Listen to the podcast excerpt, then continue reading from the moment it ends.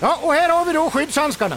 Varför finns det så många modeller att välja mellan? Ja, du vet, Tegera Pro ska ju passa exakt för varje jobb och därför finns det så många olika. Och glöm inte att rätt skyddshandske gör halva jobbet. Okej, då tar jag två.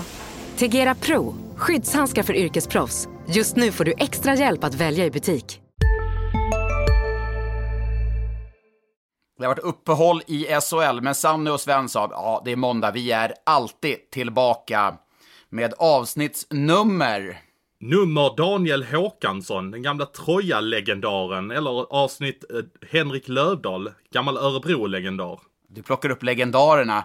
Eh, jag bor ju i Karlstad och det är helt ofrånkomligt att höra Pekka-stories. Peter Pekka Lindmark. Han hade nummer 15 när han spelade i Färjestad. Det är ju en levande, levande legend här i Karlstad. Det finns hur mycket historier som helst om honom.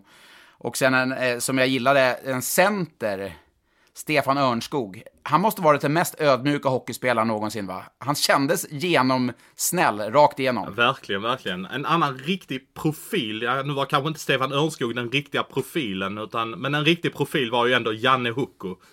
Jag förknippar honom med Leksand, men han var även i Södertälje och AIK, va? Ja, och öste mål. Han gjorde 21, 21 mål en säsong i, i AIK.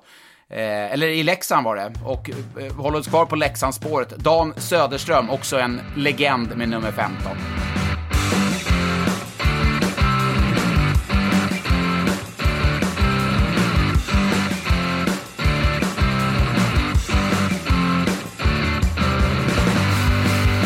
Det har varit fest. Vi är lite slitna idag, du och jag, Johan. Det var ju fest igår. Eh, vi firade ju segern i Channel One Cup, du och jag. ja, verkligen. Det var eh, riktigt högtidligt att de fick vinna den här turneringen. Wow! Ja, men det är helt... Svensk hockey står på toppen återigen. Det är, jag är så stolt. Jag hade tänkt att möta upp dem på, på Arlanda tidigt i, i morse, men eh, nej, jag hoppade det. Men det är bara faktiskt femte gången som Tre Kronor vinner eh, Channel One Cup. Alltså då tror jag den startade, om det var 64 eller 69. Då, alltså, det är femte gången som eh, Tre Kronor vinner. Femte gången, det är ju det är starka papper. Du har själv varit med i turneringen. Minns du ens överhuvudtaget om du har vunnit den själv? Nej, det är därför jag firar extra mycket nu. För att om jag har vunnit så glömde jag att fira. Man är så mitt uppe i det som spelare. Men det, nej, det kanske inte är så stort som jag göra gällande till. Men jag tycker att det är väldigt roligt att Tre Kronor kunde vinna den turneringen och vinna två av tre matcher. För jag har varit lite less på, eh, framförallt förra turneringen när man åker dit och så åker man hem med tre raka förluster och så pratar man om ja, men svensk hockey, våra spelare, det är tufft internationellt och Absolut, det är klart det är tufft, men det är skitsnack. Vi hade inte sämre lag än Ryssland förra gången, Finland eller Tjeckien för den delen. Det är, jag är lite less på det där att man ska måla ner eller liksom på något sätt göra sig sämre än vad man är, utan man ska ha höga krav när man åker ut med Tre Kronor. Man ska vinna varje turnering. Men blir de inte, ja, det blir de ju givetvis inte, men alltså jag menar jag älskar hockey, men jag menar jag, jag har knappt sett någonting av de här matcherna. Visst, jag satte igång... Va? Nej, fan. Men jag satte igång Finlandsmatchen när den gick på morgonen. Det var förvisso ganska trevligt tycker jag, att ha det som lite frukostmatch sådär. Ja, det, det är superhärligt. Det är ganska, dock som spelare, rätt svårt. Det går ju då klockan 11 rysk tid och det är, fort, det är klockan 9 svensk tid. Så, som spelare så är man ju kroppen är inte riktigt van med det och man är inte riktigt van med de rutinerna. Så det, det, det är inte helt optimalt, men det är ganska skönt sen när man har spelat klart matchen, för då har man mycket tid och brukar man kunna få se Moskva där när man eh, har den lördag eftermiddagen ledig. Vi gick på Cirkus någon gång, det var också Ja, det var en, en, en eh, mäktig upplevelse, eller surrealistisk. kom en björn in på en cykel. då är man i Ryssland liksom. men, men hur gör man då? Alltså stiger man upp klockan eh, halv sex då och käkar frukost? För det, det finns ju inte på kartan att ha en matchvärmning om man säger så. Nej, absolut inte. Nej, det, det går ju såklart inte. Men man är, ja, någonstans vid, vid halv sex-rycket så går man upp, eh, tar en promenad. Eh, man har något möte, eh, man äter frukost. Ganska rejäl frukost. Man går tillbaka till rummen, tar det lite lugnt och sen åker man till arenan eh, vid ja, halv, ja, strax efter åtta, eh, rysk tid då. Så, och, så man är alltid på plats två timmar innan, så det är, det, det är ganska svårt och en omställning. Vanligtvis är man ju, kroppen är inställd på att spela klockan sju på kvällen vanligtvis. Men samtidigt så tränar ju ändå lagen vid halv elva på förmiddagarna, eh, de som spelar i Sverige i alla fall. Jag vet inte hur det fungerar internationellt. Jo, men det är ju en enorm skillnad i, i eh, adrenalinpåslag och gå och göra en, en träning lite med, på rutin och spela en landskamp. Där det ändå är liksom många nya spelare, en helt annan eh, ja, tempo, intensitet eh, eh, och stressnivå också hos spelarna. Så att, eh, det, det är en omställning. Men eh, okej, du som såg alla matcherna och eh, nu är så nördig så att du sitter klistrad en helg i december och kollar de här matcherna. Va- Vad fick du se då? Jag fick se, för, framförallt mot Ryssland första perioden tycker jag det var, Sverige kom ut och tog kommandot. Det var ruggigt kul att se en sån som Magnus Peijärvi Svensson. Eller ska man bara säga Peijärvi nu, eller ska man säga Peijärvi Svensson? Ja, det funkar nog både och. Men eh, Pääjärvi är väl eh, det som gäller tror jag. Ja, men han var ju med i VM för ett par år sedan och, och vann guld, men då var han ju med som en i fjärde kedjan och ja, fick inte speciellt ut, mycket utrymme för sin fina skridsko- skridskoåkning, teknik eh, i spelet med puck. Tyckte han var fenomenal första perioden. Malte Strömvall, vad, vad har hänt med honom? Vi visste ju att han var bra i Finland. Det var ju han och Ville Leskinen som dominerade finska ligan i fjol. Och jag kan säga att det gått ena hållet för Malte och andra hållet för Leskinen. Malte Strömvall, vilken, alltså, jag hade, jag hade glömt bort att han var så bra på skridskorna. Och nu får han också med sig pucken, vilket är en förutsättning och bra skott också. Någonting annat och så? En som, eh, ja, en som alltid imponerar är ju, numera måste jag ändå säga, det är Mikael Wikstrand. Jag tycker nu spelar han bara två, två av tre matcher. Eh, jag tycker, ja men det här i KL har ju verkligen, ja men jag, jag tror det har utmanat honom att få spela mot de bästa spelarna i Europa i match efter match efter match. Och han har höjt sin lägsta nivå. Jag tycker han var jättebra i de två matcherna han fick spela. Sen var det kul också att se Mattias Bromé och Leon Bristedt tillsammans. Eh, framförallt mot Ryssland, jag såg lite lika barn leka bäst på något sätt. Två stockholmare med bra teknik och bra fart. Det känns som att de framöver skulle kunna hitta en fin kemi. Jag noterade när jag kollade line-upen att eh, de två gossarna som är från stan som jag arbetar i, eh, Händemark och Sylvegård, gick med en riktig bulldozer i Daniel Brodin. Den kedjan kan ju inte ha varit rolig att möta. Nej, verkligen inte. Och det, det var den framförallt mot Ryssland där första matchen tycker jag. Det var någonstans de som satte an tonen och komma in i Moskva och, och möta Ryssland. Det är, alltså, internationell hockey, det är bland det tuffaste man kan göra. Ryssland har ett jättebra lag och, och de liksom tryckte ner dem, pumpade på och jag menar Emil Sylvegård, han var ju sådär äh, Emil Sylvegårdig som vi inte har sett honom i, i Malmö den här säsongen. Det var ju så att eh, en check precis i samband med slutsignalen i, äh, i söndagens match när de vann mot Tjeckien, nästan som en check försökte göra en slowfoot på honom, sparka undan. Det var som att han hade fått nog av hans jäkla jobb och eh, hur irriterad han var på honom. Så det var ju nästan så att det var lite handgemäng efter, efter slutsignalen. Och det hör ju inte till vanligheten när du ser internationell hockey. Så den kedjan var jättebra också när jag, när jag landade i det här med Tre Kronor, då fick jag bara, det, allt det Djurgården har saknat den här säsongen, det fanns där i Tre Kronor. Och då tänker du på Daniel Brodin förstår jag. Ja, ja, jag vet att Djurgården är ute och ska värva en ytterforward till och jag vet att Daniel Brodin kommer såklart inte att lämna Fribourg, den schweiziska ligan, men Daniel Brodin är ju det som Djurgården står för. Jag älskar att se honom spela hockey med den farten, Eh, intensiteten, jag menar skottet, eh, ett par mål gjorde han den här turneringen. Eh, ja, jag förstår att alla djurgårdare bara satt där i lördags morse och åt fil och flinger och bara gnuggade händerna och tänkte att Daniel Brodin, honom vill vi ha. Den som ersatte Daniel Brodin i eh, Djurgården var ju faktiskt Anton Hedman. Eh, där tycker ju, jag tror varken du eller jag tycker att han riktigt har fyllt den eh, luckan efter Brodin. Han har inte riktigt det som Brodin har, även om det var en ersättare. Ja, nej, han har inte samma fart i skridskoåkning. Brodin är ju så att eh, han är ju från eh, norr till syd, alltså rakt fram, är ju, han är ju jättesnabb på, på skridskorna. Och det är inte Hedman på samma sätt.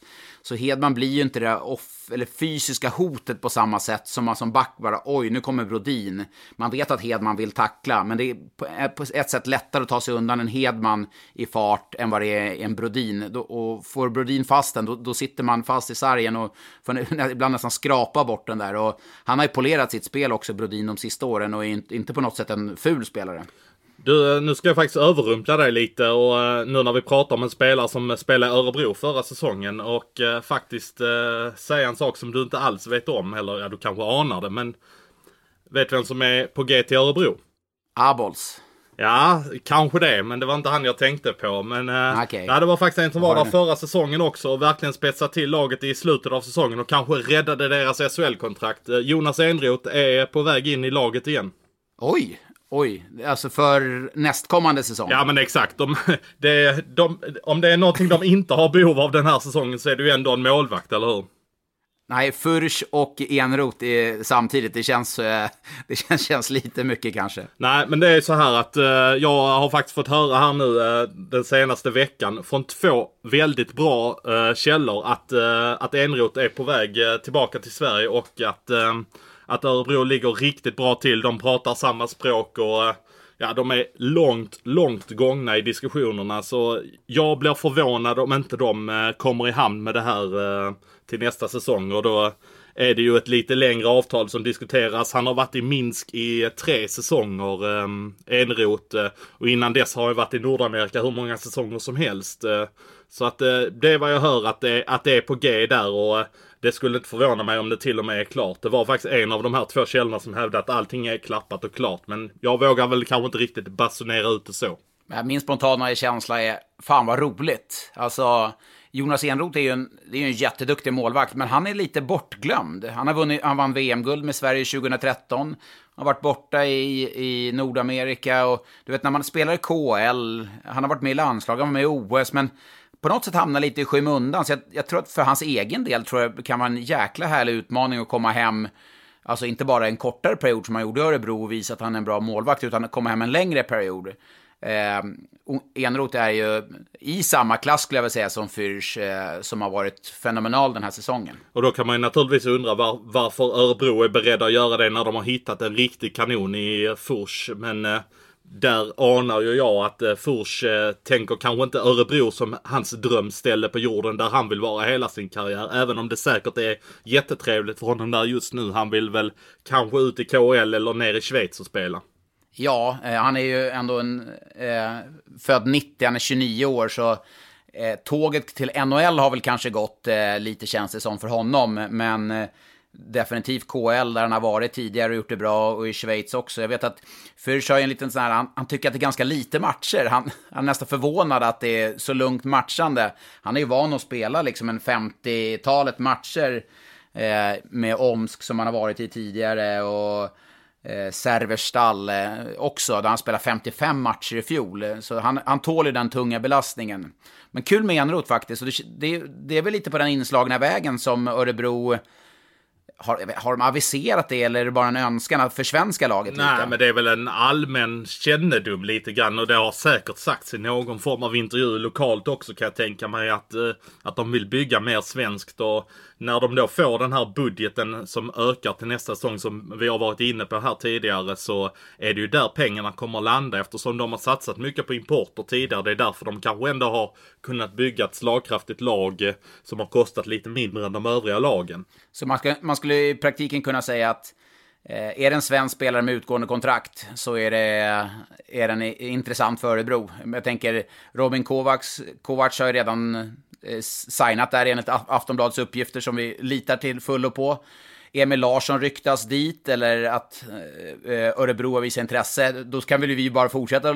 Jonathan Pudas, vars kontrakt går ut. Säkert en spelare som Örebro letar, eller tittar mot. Ja, definitivt. Det tror jag alldeles säkert att eh, Jonathan Pudas eh, är garanterat högvilt och jag har faktiskt hört lite rykten om det också. Men eh, Jonathan eh, Pudas eh, prislapp kommer springa i, iväg riktigt, riktigt ordentligt här till eh, denna kontraktsförhandlingen. Vad jag har hört så Men ligger den- han kring den- eh, på 160 i månaden just nu och det kommer bli avsevärt mycket högre nu. Den blir ganska intressant där, för hur, hur mycket Skellefteå betala för, för, för honom då, om man tänker. Alltså det är ju, är de med och, och, i en budgivning mot, mot andra klubbar, eller är han beredd att spela kvar i Skellefteå för en mindre peng?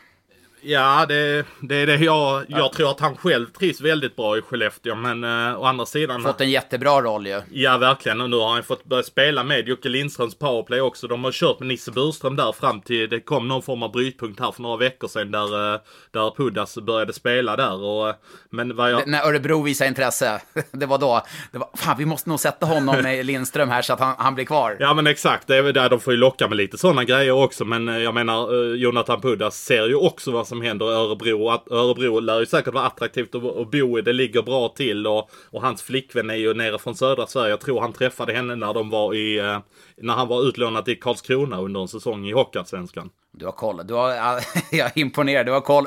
Alltså, var de kommer ifrån. Om det är så Björklövens powerplay du skissar på så vet du var spelarfruar eller sambo eller föräldrar kommer ifrån. Har du något mer på gång då i eh, den här eller till nästa säsong? Det är, när vi ställer frågan så är det många som, som frågar just de här sakerna. Har, har du något nytt? Har du någonting på gång Johan? Nej men alltså, vi kan väl slå in en lite öppen dörr egentligen och eh, det vet ju både du och jag att Jonas Junland kommer med all sannolikhet att hamna i Linköping. Vi har inte hört att det, det är 100% signat, men vi har väl ändå gjort lite efterforskningar här under veckan båda två. Checkat av lite med lite olika kontakter och så. Jag vet inte, vad, vad har du fått fram? Jag tror att eh, han har eh, Linköping, han har eh, ett jättebra namn nere i Schweiz, Jonas Junland. Eh, om han vill vara kvar i, i, den schweiziska ligan så kommer han kunna vara det utan problem. Han ska få sitt tredje barn här i februari och jag, jag tror nog inte att han kommer eh, signa någonting innan februari. Eh, för att se liksom hur det blir med, med tredje barnet som kommer födas där nere i Schweiz. Och eh, då får familjen ta ett gemensamt beslut. Men jag tror, jag tror ändå, min känsla att det ligger ganska nära till hans där, som du säger, att det kan bli Linköping. Jag tror också att han är rätt nyfiken på Niklas Persson och eh, den satsningen med Bert Robertsson där. Ja, verkligen. Och eh, ja, vi har faktiskt fått en fråga där på eh, just kring det där som jag har snappat upp lite. Och eh, och det, kan det locka lite grann kanske att han blir lagkapten? Eddie Larsson har ju ett utgående kontrakt eh, om... Ed, Ska han till Örebro, Eddie Larsson? Ja, vet inte. Men, ja, men han har, Vi säger alla ska till Örebro. Ja, alla svenska toppspelare ska. Men jag menar Eddie Larsson kanske inte sitter i en optimal för han i situationen. Han, eh, han har säkert vid senaste kontraktet så gick det säkert upp en del och sen han blev kapten så har väl det kanske inte gått riktigt så bra som det gick innan. Så att det kanske är så att Linköping ser att Junland tar över det och att Eddie Larsson eh, kanske avlastat lite grann från eh, det ledarskapet. Jag tror att, ja, bara generellt om man kollar på Linköpings lag så behöver de en defensiv på något sätt härförare som du vet kan spela 25 minuter per match eh, och göra det bra. Junland skulle komma hem eh, som en av seriens absoluta toppbackar. Bra defensivt, eh, rejält underskattat defensivt och duktig på att transportera upp pucken. Också en eh, rätt bra kille på så sätt att han har en stark tro på sig själv och på laget. Eh, jag spelade med Junland ett år tillsammans i Färjestad. Dock var han, lite, han var lite yngre då, men stark tro på sig själv. Också något som smittade av sig på hela laget. Och han hade en jättestor betydelse då på att vi vann det året. Eh, på sättet han var både på och utanför isen. Ja, det finns ingen risk att han går till Färjestad igen, eller hur?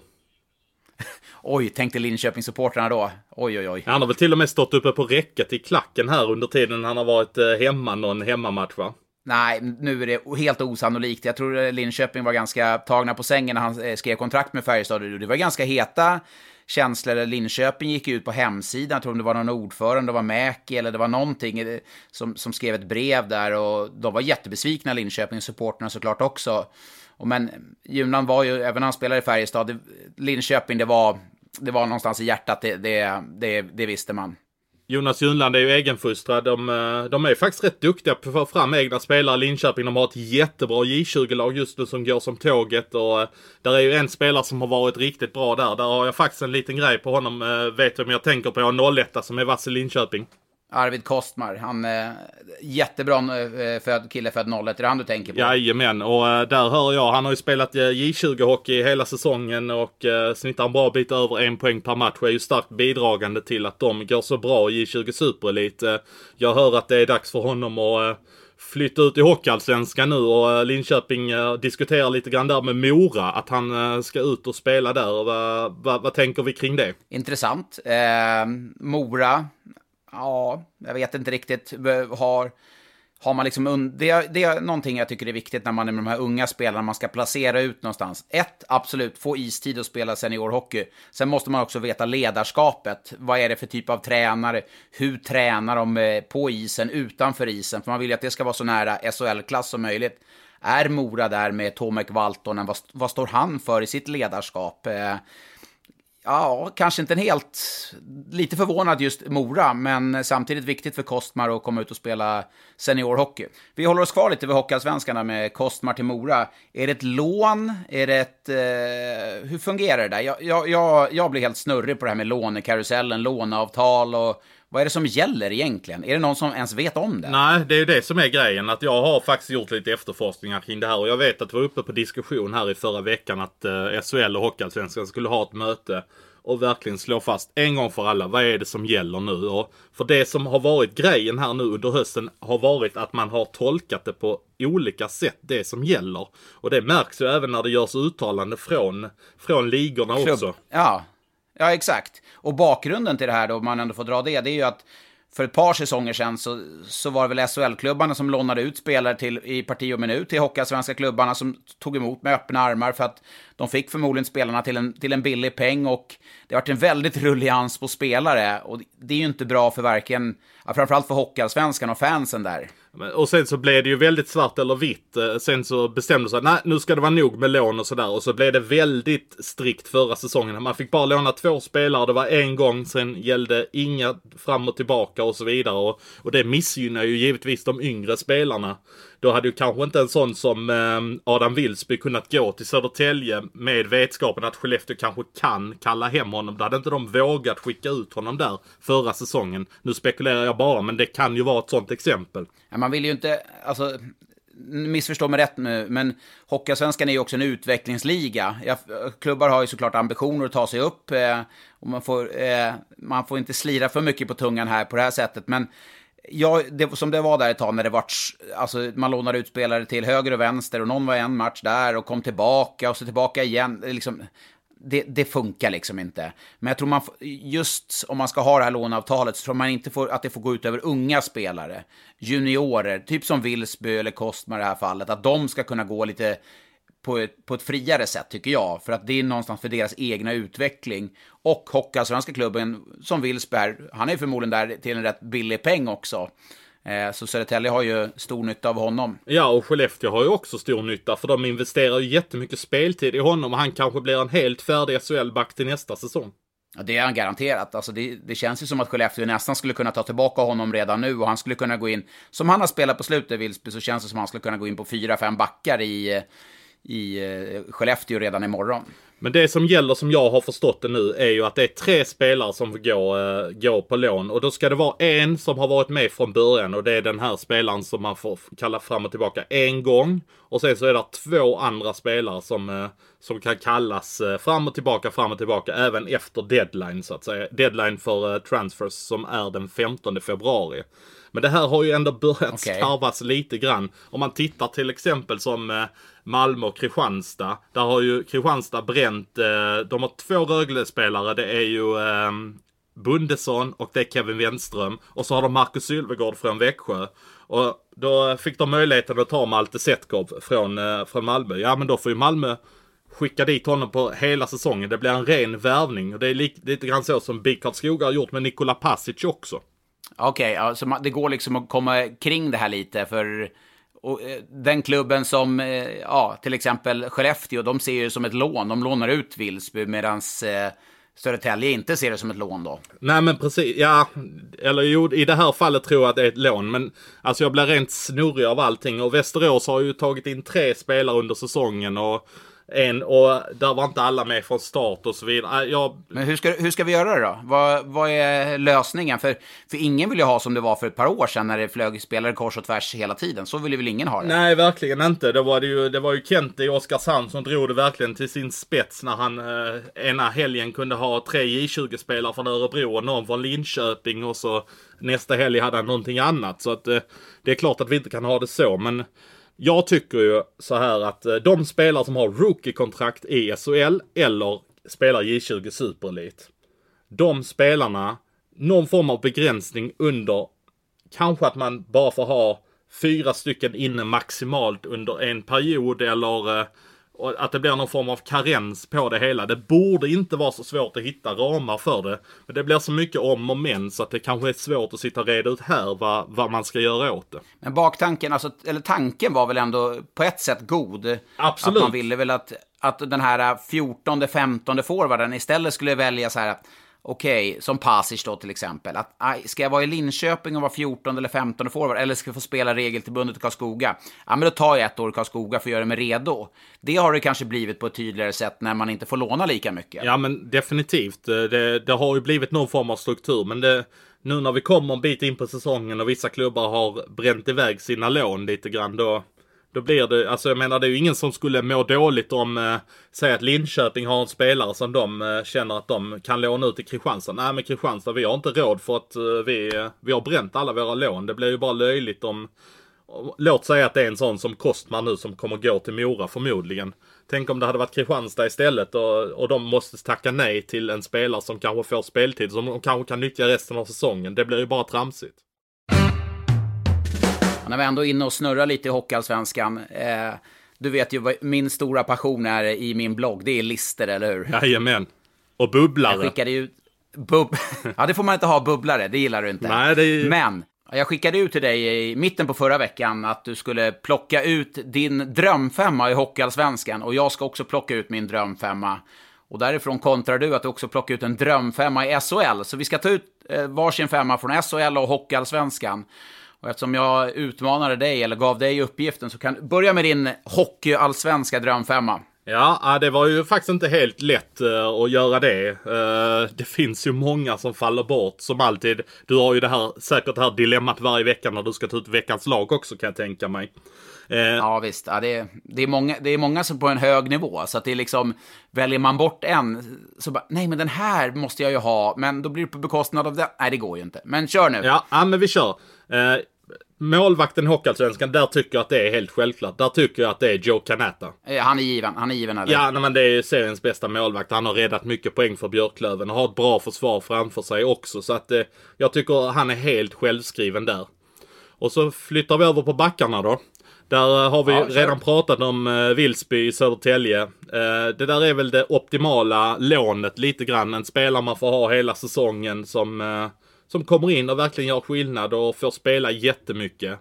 Eh, en annan ung spelare, inte lika ung som Adam Wilsby, Tom Hedberg i Modo, har tagit jättestora kliv den här säsongen tycker jag. Tycker han är uppe på en SHL-nivå och spelar och jag blir väldigt förvånad om han inte spelar SHL nästa säsong. Eh, flyttar vi över till for forwards då. Eh, ja men där tycker jag att det ändå är ofrånkomligt att eh, att eh, ta med duon i Timrå. Jag tycker att eh, Jonte Dahlén och eh, Albin Lundin, de, är, de har varit så bra tillsammans så att eh, jag menar Dahlén har gjort 42 poäng, Albin Lundin har gjort 40 poäng. Och eh, skulle man säga att Albin Lundin skulle göra 40 poäng, alltså jag hade bara skrattat om någon hade sagt att han skulle göra det över hela säsongen.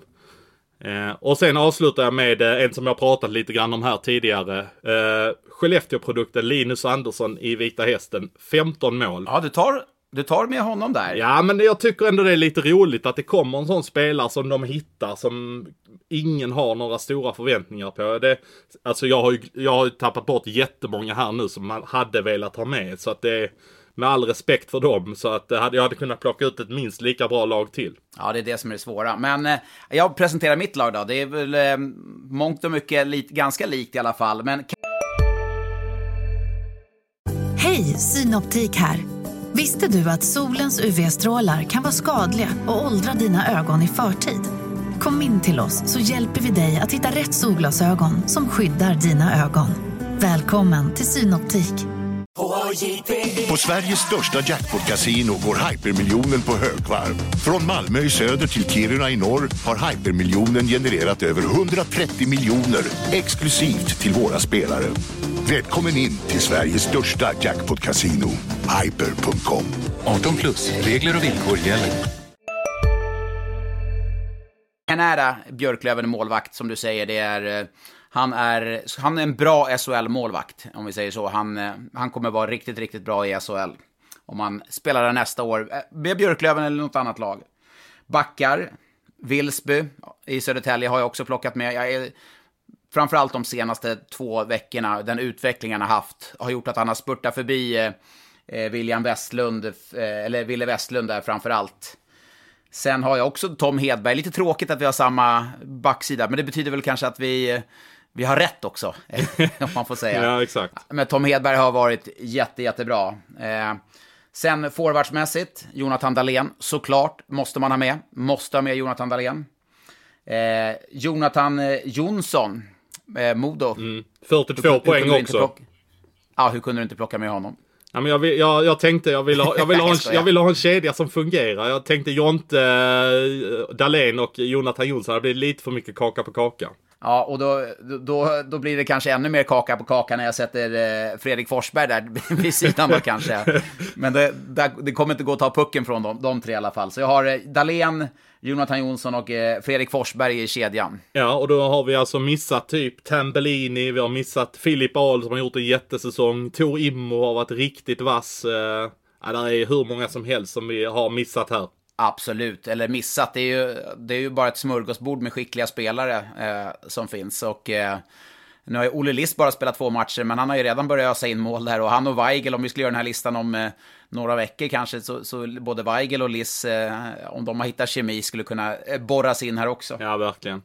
Men du, ska du ta uh, ditt uh, SHL-lag som jag utmanade dig tillbaka då? då? Ja, vi har ju redan pratat om målvakten Dominik Furch i Örebro som är eh, han är given i målvaktsval i SHL. Backsidan, Cody Curran. Han är ju... Han är så läcker att se på offensiv, ibland nästan som att det nästan blir för mycket, men väldigt underhållande, öser in poäng. Han är guld värd. Passa på att njuta av honom, han kommer inte spela SHL nästa år, det har vi redan varit inne på.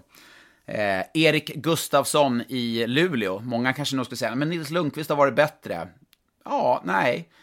Nils Lundqvist har varit väldigt bra för att Erik Gustafsson har varit vid hans sida hela tiden. Eh, forwardsmässigt, den här är forwards, alltså det finns ett, ja det finns ju så mycket spelare. Center, Simon Hjalmarsson, Frölunda.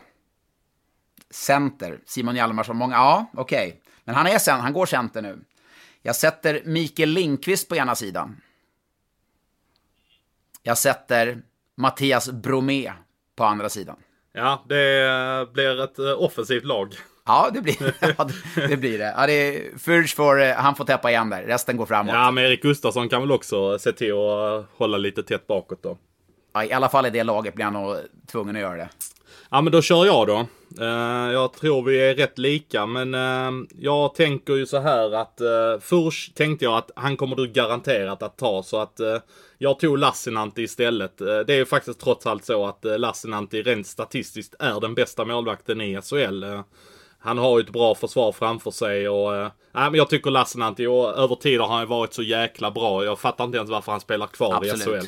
Uh, Nej, ja, det, är, det, är ett bra val. Lassinantti. Det är alltid ett, ett, bra val. Ja, men uh, då eftersom inte du tog Nils Lundqvist så tycker jag ändå att det är så förbaskat roligt att han har tagit det här klivet. Jag menar, Erik Gustafsson, först gjorde han Jesper Sellgren till en NHL-mässig back och nu är det ju Nils Lundqvist. Nils Lundqvist har ju haft den här talangen. Jag såg faktiskt hans SHL-debut här för uh, två höstar sedan och man såg ju på honom direkt att det här är någonting väldigt speciellt. Men han har ju växt, Johan, han har växt i kostymen och hela köret nu. Men du vet att det är inte en dröm Luleå femma, utan det är en hela SHL nu, det vet du va? Ja, men, Bara påminner. Ja, men du hatar ju Luleå, så då får jag... Eh, Just det, jag är Luleå-hatare. Ja. Det får man höra några gånger per säsong. Ja. Nej, fortsätt. Någonting som jag får höra några gånger per säsong är ju att jag är en Rögle-hatare, men... Eh, det kanske beror på att jag är från Malmö. Men eh, jag får ju också med eh, Cody Curran också. Han är ju fenomenalt bra. Det är, det är fortfarande ett under att Martin Filander och Mattias Tjärnqvist åkte upp till Norge och kom hem. Nej, han är ingenting för oss. Nej, och då plockade de in eh, Tobias Ekberg. Med all respekt för honom som är jätteduktig back. Eller Niklas Arell. Eh, eh, men eh, Cody Curran hade varit några nivåer upp till. Ja, och sen så hoppar vi vidare då så uh, har jag också Mikael Lindqvist. Uh, jag är imponerad, han bara öser på med poäng. Jag tippade att han skulle vinna poängligan inför säsongen så att där tror jag att jag ligger ganska bra till. Han är väl någon poäng bakom Lillis va? Ja, exakt. Får du med Lillis också i din drömfemma? Nej, jag gör som, jag gör som landslaget. Jag ratar Lillis.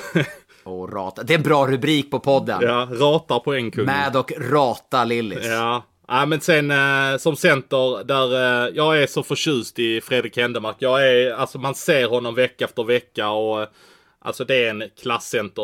Jag, ja. jag fattar inte hur han ska kunna bli kvar i Malmö nästa säsong. Men det blir han inte. Eh, jag var ju på Sweden Hockey Games i fjol eh, och kommenterade den. Och då pratade med mycket scouter. Och redan då så var de och tittade på Händemark och Linus Johansson. För de ville ha en billig fjärde center. En, en spelare de kan lita på som fjärde center och Händemark den här säsongen, hur han har spelat och hur han var nu i landslaget här i turnering som avslutades igår, Så såklart, han är inte kvar i Malmö nästa år. Men han är i alla fall i din drömfemma nu. Ja, exakt. Och jag, jag kan säga det. Hade inte Händemark spelat i Malmö den här säsongen så vet det fasen om inte Malmö hade varit i botten två den här säsongen. Ja, det är skrämmande, skrämmande hur viktigt. Då, då pratar man ändå MVP, alltså mest värdefulla spelaren. Det är han definitivt i sitt Malmö. Ja, och sen, eh, ja, jag måste ändå ta med eh, geniet på västkusten, eh, Ryan Lash. Lash, ja. Ja, den sved att hålla mig borta från honom där. Den sved faktiskt. Men jag är glad att du tog med honom. Då. Ja, ja, men precis som i Hockeyallsvenskan så är det ju många spelare som tyvärr faller bort när man bara får välja en femma. Som vanligt, det bara ramlar in frågor. Jättejättekul. Och Johan, du har snappat upp ett par, eller ett par, rätt många. Ja, nu eh, tänkte jag att nu ska vi ge det riktigt mycket tid för eh, frågor, för det utlovade jag också. Så vi börjar och kastar oss på grejerna direkt här. Från Adam Westlin. Tycker ni att Modo behöver värva en ny målvakt? Definitivt. Absolut. Och då kan jag säga att de kommer att värva en ny målvakt. Jag har pratat med lite initierat folk eh, kring Modo och de är ute och tittar eh, på, eh, på en målvakt. Det är inte akut på något sätt. Det är inte så att de kommer sitta där med en ny målvakt imorgon. Men det, de, kommer, In... de kommer innan det här drar ihop sig att uh, ha plockat in en ny målvakt. Ja, så innan 15 februari och förmodligen lite, lite innan dess också så, så har Modo plockat in en målvakt menar du? Ja, absolut. Eh, då kör vi Fredrik Eriksson. Han undrar, vad har hänt med Juvonen i år? Alltså Janne Juvonen, Leksands målvakt. Borde Leksand leta en ny första målvakt? Och den kan jag svara på direkt. Det är att Janne Juvonen tyckte, ja, att man såg vad han höll för nivå i eh, kvalspelet förra säsongen eh, med Mora. Visst, han var bra under säsongen med Mora, men så imponerad var jag inte av Janne Juvonen så att jag begrep aldrig riktigt vad Leksand skulle med honom till. Nej, lite, jag tyckte det var en bra värvning av Leksand faktiskt. En spelare som ändå vet vad, har spelat matcher i SHL och, och tyckte han gjorde det bra. Sen som många andra i Mora så var han inte alls, stod och känna igen i kvalet. Men Leksand har också haft ett dåligt försvarsspel, eh, gett upp mycket farliga chanser i skottsektorn och så vidare. Men Jovenen har, eh, måste upp några nivåer, men jag tror därifrån till att eh, helt eh, liksom kapa kontraktet och skaffa ny målvakt. Där är vi ett, en bit ifrån ändå tror jag. Ja, det känns så faktiskt. Eh, men vi tar och går vidare till Emil Boströms fråga. Det här är en ganska stor fråga. Han säger så här. Min analys av SHL och Elitserien de senaste decennierna. 90-tal, fasthållningar, hakningar, Färjestad och Djurgården var störst. 00-tal, styrspel slash kontroll, Färjestad och HV71 störst. 10-tal, fart, fart, fart. Skellefteå och Frölunda störst. Hur ser 20-talet ut? 30. Åt vilket håll går vi? Det, det här, vet du, den här frågan älskar jag. Det är, eh, för jag, jag pratar med den när jag går in i, med Simor när man kommenterar och så så började jag prata med Roger Rönnberg om det här. Jag kommer ihåg om det var inför säsongen i fjol, eh, så gjorde jag en försäsongsmatch. De mötte HV på HV-dagen där. Då frågade jag Roger, vad är nästa steg? Liksom, nu gör man det här och farten. Liksom, du måste ju på något sätt med Frölunda, du måste ju liksom ta nästa steg. Och ingen, jag pratade med Robert Olsson och ingen liksom vet och känner. Men det, det många pratar om, det är just det här att kunna växla tempo i matcherna. Det har blivit, många lag är ganska enformiga, att de har en växel, ett tempo. Kollar på ett hockey-VM till exempel, se Ryssland spela, eller liksom de, nu är det ju jättehög skicklighetsnivå. Men de har ju förmågan att dra, dra upp tempot och dra ner tempot, pulsera lite. På samma sätt som Växjö hade när de vann guld med det drömlag de hade med Elias Pettersson, Robert Rosén och, och hela det gänget. Då hade de just den förmågan att, att kunna dra upp tempot och dra ner och på så sätt diktera matcherna. Det tror jag kommer bli framtiden på ett tydligare sätt. Ja, 20-talet börjar ju faktiskt här om lite drygt två veckor är det va? Ja, då är det framtiden är här. Ja, vi, vi lär inte få se det redan nu, men uh, det, det lutar mer åt det hållet om du uh, får säga ditt alltså. Ja, det tror jag det tror jag. De skickligaste lagen och bästa spelarna, det är sånt som kan...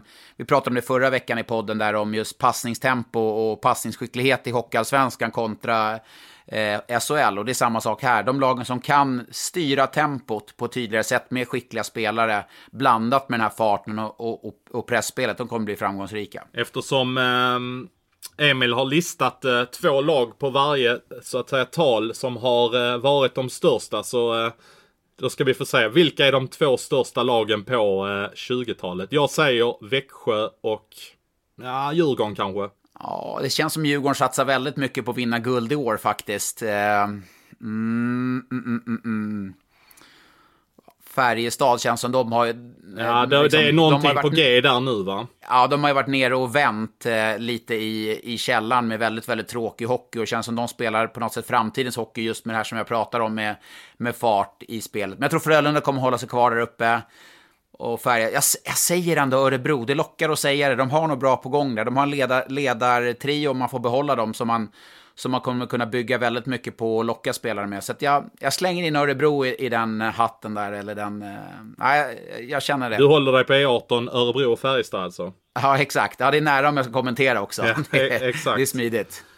Nelsa har ju ställt en fråga, samma hela tiden här ett par veckor. Så nu är det dags för dig Nelsa att få den besvarad tycker jag.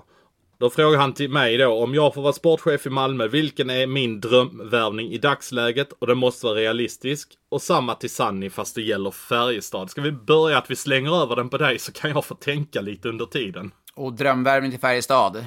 Jag säger Oskar Sten ändå. Eh, ändå en realistisk värvning, fast ändå inte. Oskar Sten som gjorde sån succé i fjol i Färjestad.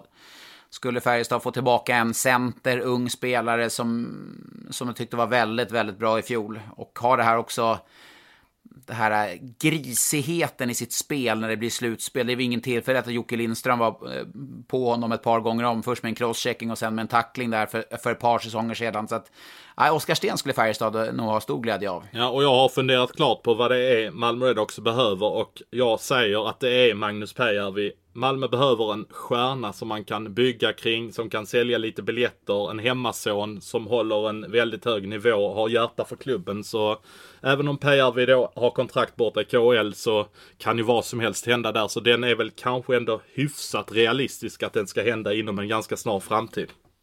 Ja, det vore ju ja, vore en väldigt bra värvning. Och på tal om värvningar så är det också frågor här både från Bosse Hedman och David och några där till eh, som, eh, som eh, undrar om vi verkligen kommer få se Linus Klasen i Luleå nästa säsong som Aftonbladet hade uppgifter på i lördags. Ja men exakt. Det börjar ju med att lokaltidningen där uppe i eh, Luleå eh, avslöjade att han var på eh, Luleås radar här i torsdags. Och sedan hade ju Aftonbladet uppgifter på att det var väldigt nära här i lördags eh, kväll kom det en liten pushnotis där. Eh, Bra nyhet för övrigt från båda två.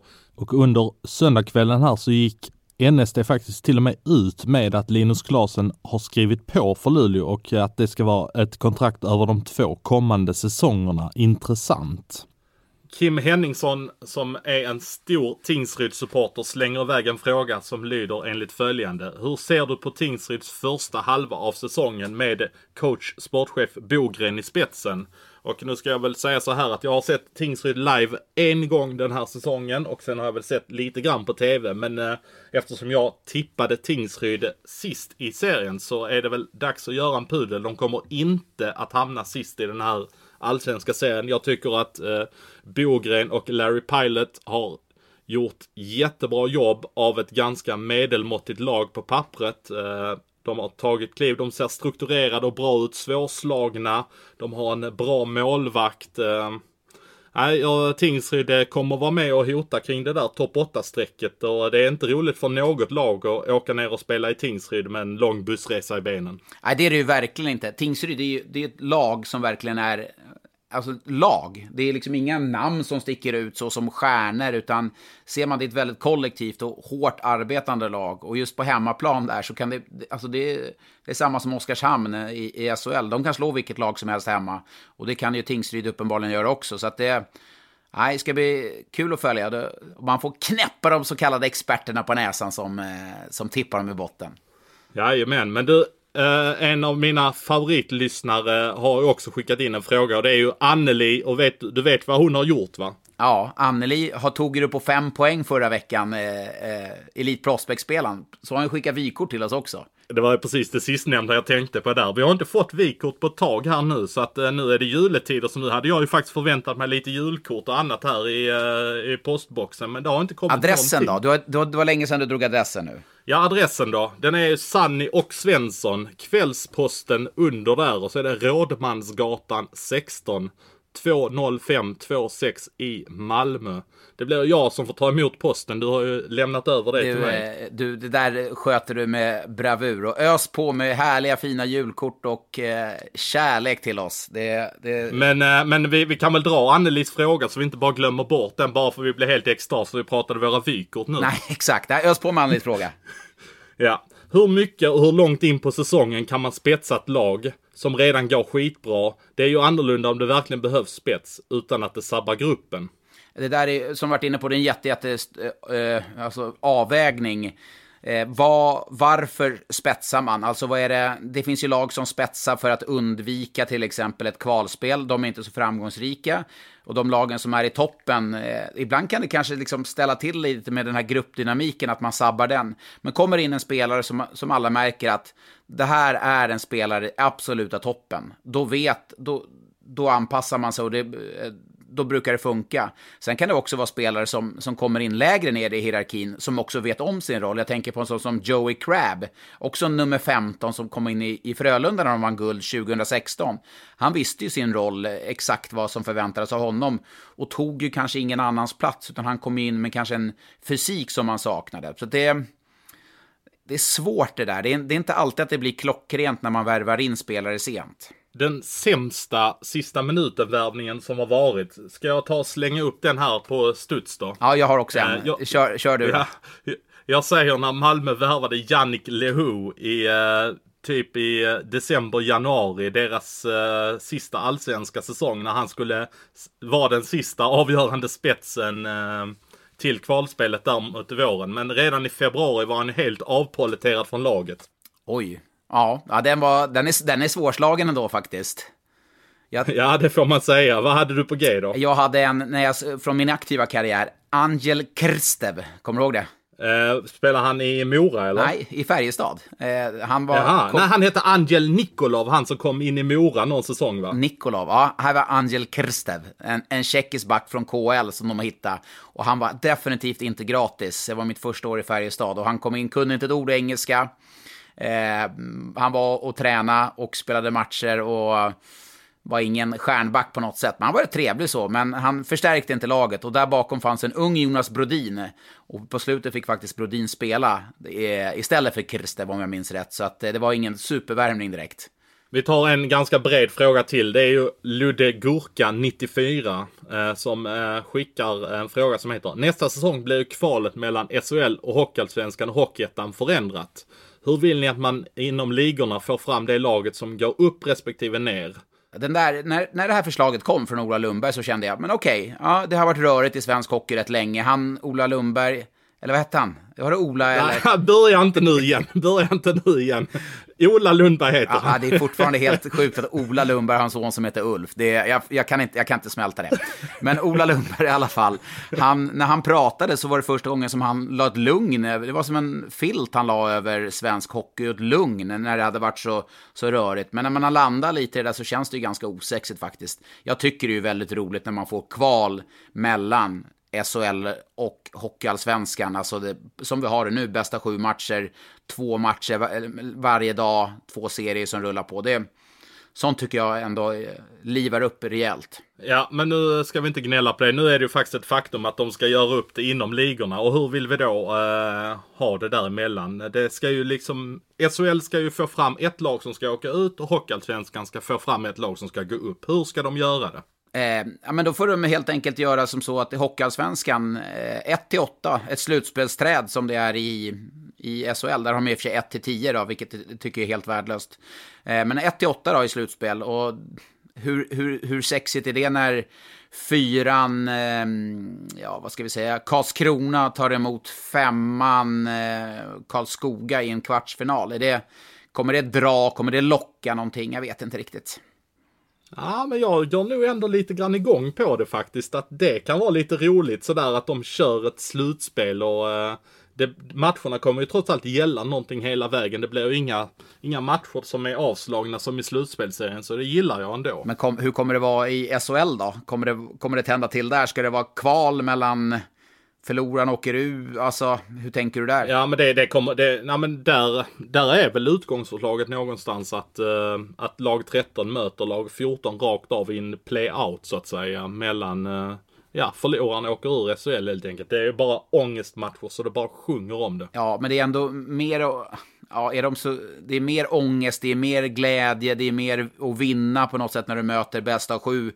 Oskarshamn-Timrå som det var i fjol eller Ja, ja, ja, jag håller verkligen med. Jag håller verkligen med och jag tror inte det dröjer speciellt länge innan det börjar brytas upp igen när folk eh, kommer på att man saknar de matcherna. Yes, att vi tar en sista fråga som har kommit i mailkorgen här. Väldigt kul när det dyker upp frågor också. Det är Stefan Nyt som har ställt en fråga angående Modos backar.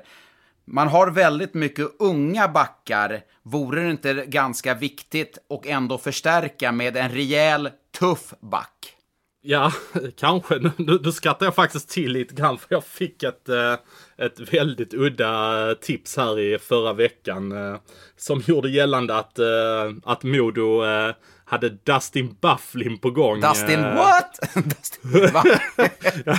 ja, det, Ja men det är helt otroligt. Man får sådana konstiga tips emellanåt. Uh, han, det, det, det, finns ju en logik i det. Jag menar, han har varit eh, lagkamrat med uh, Tobias Enström i Winnipeg. Stämmer. Så det, så det finns ju en logik i det. Men vad jag vet så har han ju tagit uh, timeout uh, från hockeyn och uh, ja, frågan är om han ska, ska spela vidare på grund av en skada va? Ja, nej, ja, det är lite röriga omständigheter och det är NHL-spelarfacket som är inblandad och vem som ska betala lön om man är skadad eller inte. Men ja, det, det var ett rykte att, dyker du på många sådana här rykten eller sådana här helt galna rykten? nej, men, nej, men jag, jag skrattar till varje gång det händer, men det, det händer faktiskt inte speciellt ofta. Men det, det sjuka är ju att det kan ju komma sådana saker som ändå visar sig stämma. Jag menar, hade någon kommit med tips att Mod skulle värva Donald Brashear så hade man ju bara sagt, ja men lägg av liksom. ja, exakt. Ja, det, det är faktiskt sant. Så ja, men vi hoppas på, på svar på Stefan Nyts fråga då. Då är Dustin Bufflin på väg till Modo då, säger vi.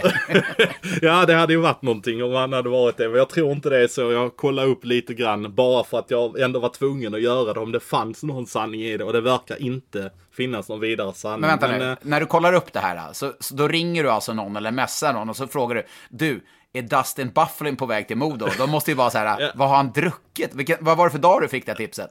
Ja, men det var, det var ju faktiskt en fredagkväll också så det var ju, det var, det var ju faktiskt, eh, det hade ju varit befogat att, eh, vad fan har han knäppt någon fredagsöl nu eller någonting? Ja, okay. så att, eh, nej, men som svar på frågan så, så kan väl Modo absolut behöva, äh, behöva någon sån back. Jag har inget namn att slänga ut rakt av, men jag vet inte, har du det? Nej, det har inte jag heller, utan äh, det är akuta skulle jag vilja säga för Modo är ändå en målvakt äh, som jag tror man går hårdast på.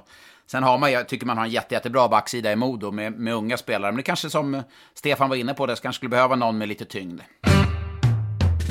Nu är det dags. Och du börjar prassla med pappret här direkt. Jag ser att du är så redo. Eh, du var ju jätteschysst mot mig förra veckan och gav mig en så att säga enkel, Nej, det... vad jag tyckte i alla fall. Ja, men jag tyckte ändå att den var lite utmaningar, eh, måste jag säga. Men har du varit mallig här under veckan när du klämde in en femma? Ja, men det är väl klart jag har. Det är väl klart. Det var, det var ju första gången. ja, nej, jag är redo. Ja, ja men uh, vi, vi kör. Vi kör. Nu, nu får du vara beredd för nu, nu kan det bli lite mycket information för dig att ta in här nu. Så ja. uh, lyssna noga nu. Denna svenska spelare, på fem poäng. Denna svenska spelare har blivit mästare i två klubbar, alltså svensk mästare. Hela tre svenska mästartitlar har det blivit och en hel hög finaler på det. Efter äventyret i Nordamerika spelar han nu i samma klubb som, han, som var den klubben som han senast blev mästare i. Och detta är en bonus som du kanske inte behöver ta hänsyn till. Eh, jag kan säga att, eh, att, eh, att det musikaliska geniet i eh, gruppen GES har spelat in en låt som man skulle kunna tänka handlar enbart om spelaren jag söker. Nu blev det mycket information. Ja, på fem poäng. Han, han är en aktiv spelare. Han är en aktiv spelare, va? Defin definitivt aktiv spelare. Och han är spelare i den klubben som han vann SM-guld i. Och jag vet inte när han vann senast. SM senast. Nej, jag vill ha fyra poäng. Ja. Men då vill du kanske veta när det senaste SM-tecknet inkasserades. Ja. Och då kan jag eh, då berätta att det skedde 2018. Ett VM har det också blivit för denna tuffa forward. Det var 2016. Det var samma vår som han senast förlorade en SM-final. Jag har ett svar. Ja. Eh, sån. Svar på fyra poäng. Ser du? Jajamän, jag ser, jag ser. Då kör vi vidare på nummer tre. Denna säsongen har det blivit två mål och två assist för honom. Men det är knappast någon poängmaskin man värvar denna oömma forward för att vara. Sa jag hur många finaler han har spelat? Han, han har faktiskt spelat sju stycken trots att han är 90-talist. Ja, det är faktiskt helt... Ja, jag är, jag är trygg med mitt svar. Ja, vad bra. Som en hel del andra tidigare Skellefteå-spelare så har han även representerat Växjö Lakers. Det gör han förresten just exakt i detta nu. I USA blev det AHL-spel med Rockford. Annars har han bara spelat för två klubbar, Skellefteå och Växjö. Och på en poäng, nu ska jag sjunga lite grann för det var den här GES-ledtråden. Ja. Där eh, det musikaliska geniet heter Anders Glenmark och eh, han eh, sjöng ju en låt som går så här. Mare, Mare, vad gör man en söndag morgon? Och Marre, vem kallas för Marre? Säg vem det är det handlar om nu. Martin Lundberg. Jajamän. Och du tog det på fyra poäng. Ja, det är bra. Det är jag nöjd med. Jättenöjd med. Var, jag kände press nu efter femman där. Ja. Ja men eh, det, var, det gjorde du bra. Ja. Det gjorde du bra. Ja. Då, då gick du upp i ledning nu också. 11-10. Ja, och man fick höra mig sjunga också. Ja, det är, den här måndagen är fulländad. kan man säga. Ja, det är julettider just nu så att eh, vi får väl se när vi dyker upp nästa gång. eh, men, eh, Vi kommer ja, att dyka kommer- upp. Vi kommer att dyka upp. Ja, det är klart, det är klart vi kommer dyka upp. Så att eh, vi ser när det blir och så hörs vi snart igen hoppas vi. Ha en bra måndag och bra vecka. Till sist så vill vi skicka kärlek, lyckoönskningar och styrka och kraft till eh, Oskar Lindblom som fick eh, beskedet om cancer här i fredags. Slog ner som en bomb i hockeyvärlden. Vi står bakom dig. Hockey-Sverige, hockeyvärlden, hockeyfamiljen står enad. Du ska vinna den här kampen, Oskar. All kärlek och stöttning till dig.